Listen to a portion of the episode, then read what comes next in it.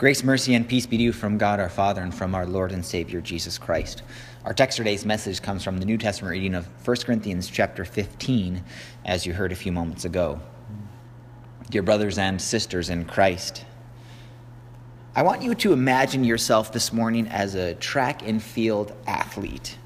Your specialty is the 1500 meter run, a race that is almost four laps around the track. Picture yourself in your final year of university, preparing for the final race of what may possibly be your athletic career. And you are racing against the same universities you've been running against for the last four years. And on one of those teams is your biggest competition, a legend in the sport. We'll call him Christopher, whom everyone knows and everyone wants to be. It is also Christopher's last year of university, and you've run against him many times, only to see him pull away from everyone else in the final lap and leave you in the dust. You are actually a good runner, the best for your school, but your fastest time was just under five minutes. Christopher's fastest time was half a minute faster. When you ran against Christopher, the goal was just not to get lapped. Since you had been running the same race for years together, you did begin to have a bit of a friendship with one another. A really nice guy who was also really fast, Christopher was always very encouraging and even would give you some advice on your running here and there. You expect today will be like any other, and Christopher will once again show everyone how much faster he is than you and the rest of the runners. You all take your place in your lanes. The starter raises the gun, Runners, take your mark. Get set. Bang! The gun fires and off you go. But something that has never happened before happens. You're in the lead. You round the first bend, and you're still in the lead. Where's Christopher? You ask yourself. Did he stumble out of the gate? Did my nerves get the best of me and I started too strong too fast? No, this seems like the right pace. But what's going on? You lead after 300 meters.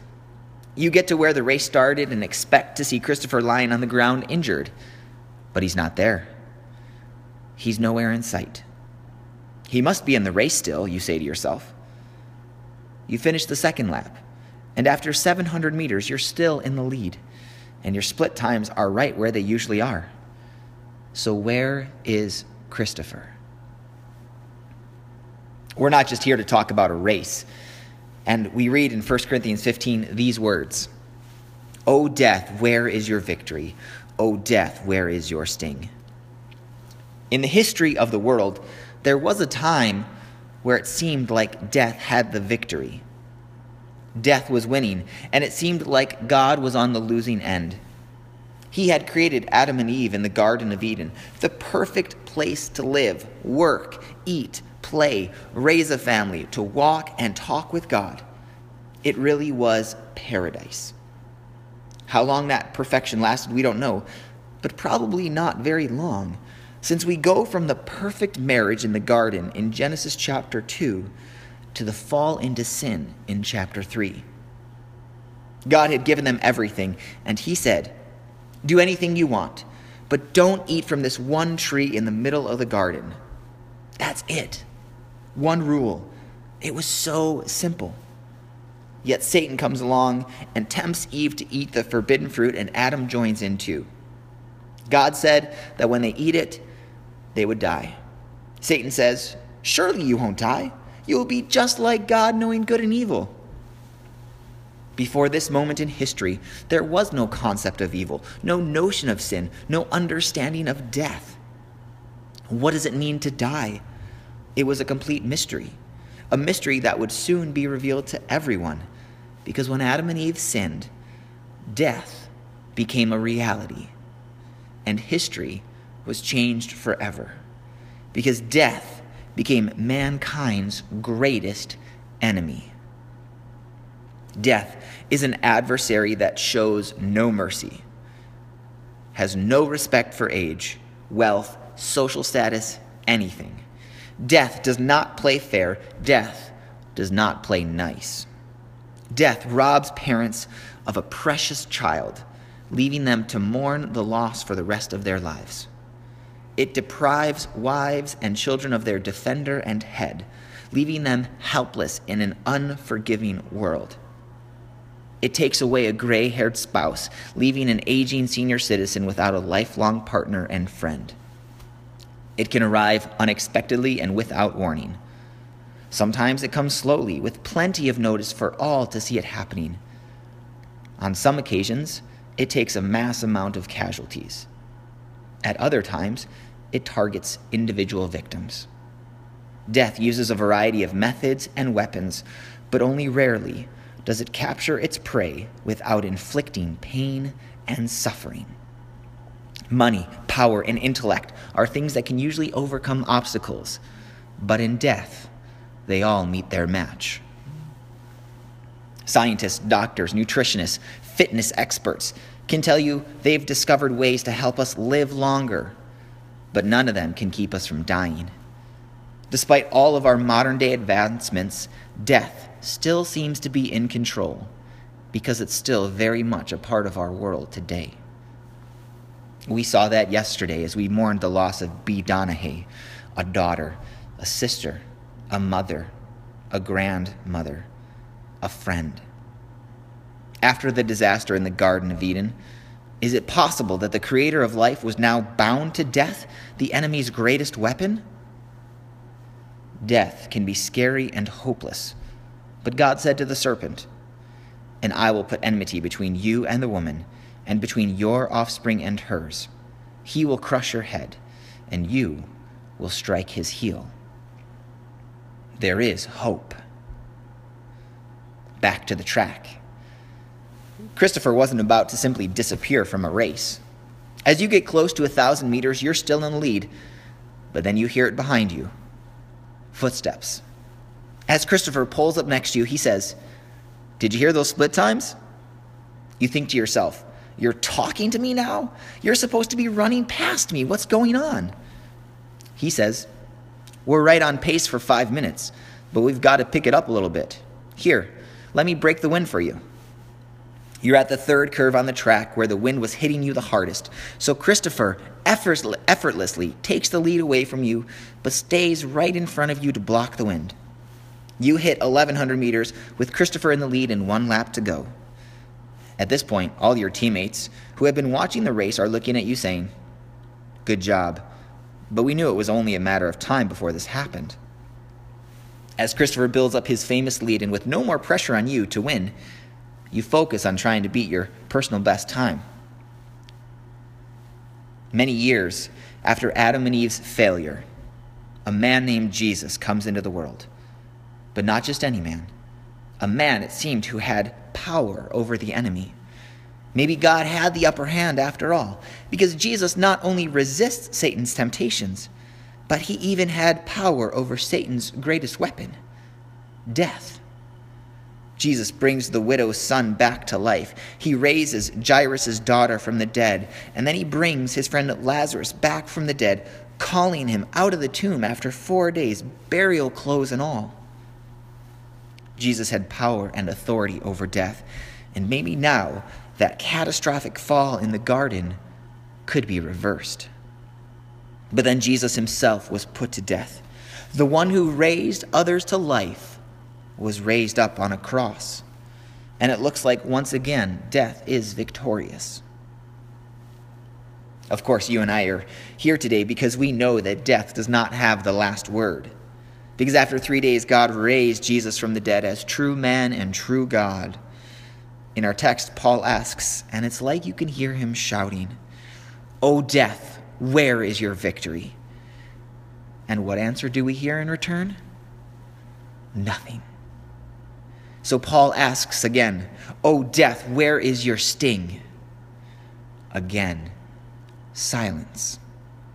Satan, who never seems to be at a loss for words, has nothing to say because God raised Jesus from the dead, proving once and for all that he is ultimately in control of life and death. The sting of death is sin, and it's why death is so painful. Sin causes death, and it also brings judgment. We've all sinned. We all deserve death. but not just physical death, eternal death. As Paul said earlier, flesh and blood cannot inherit the kingdom of God, nor does the perishable inherit the imperishable. As sinful human beings, heaven is not our reward. Our reward is hell. That is why Jesus came to bear all of death's sting, in order that we would not have to bear any of it. He took hell for us, so that we wouldn't have to suffer in it for all eternity. As Paul says, death is swallowed up in victory. The sting of death stays with Jesus, just like a bee leaves its stinger in its victim. A bee without its stinger may look scary, but it can't really do you any harm. The same is true of death. It may look terrifying, but because Jesus has defeated it, it has no sting, no power, no victory. Because Jesus had the victory and rose from the dead, he promises that we who believe will also rise from the dead. Paul says, Behold, I tell you a mystery. We shall not all sleep, but we shall all be changed in a moment, in the twinkling of an eye, at the last trumpet. For the trumpet will sound, and the dead will be raised imperishable, and we shall be changed.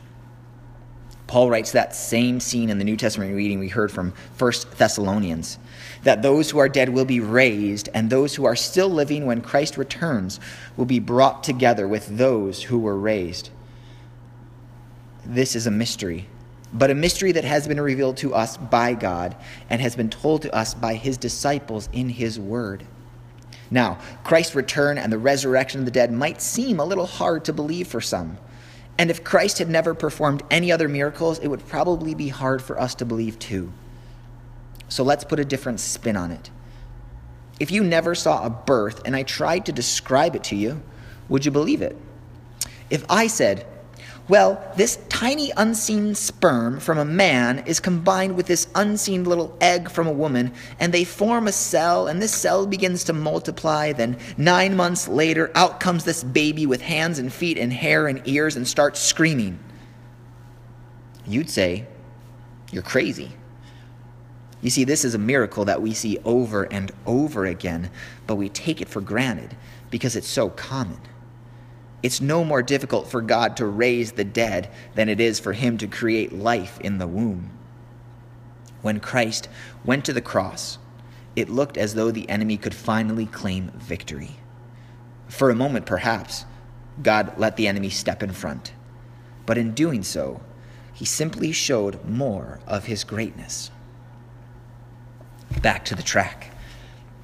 You're now coming up on the home stretch with 100 meters to go Christopher drops back and runs side by side with you.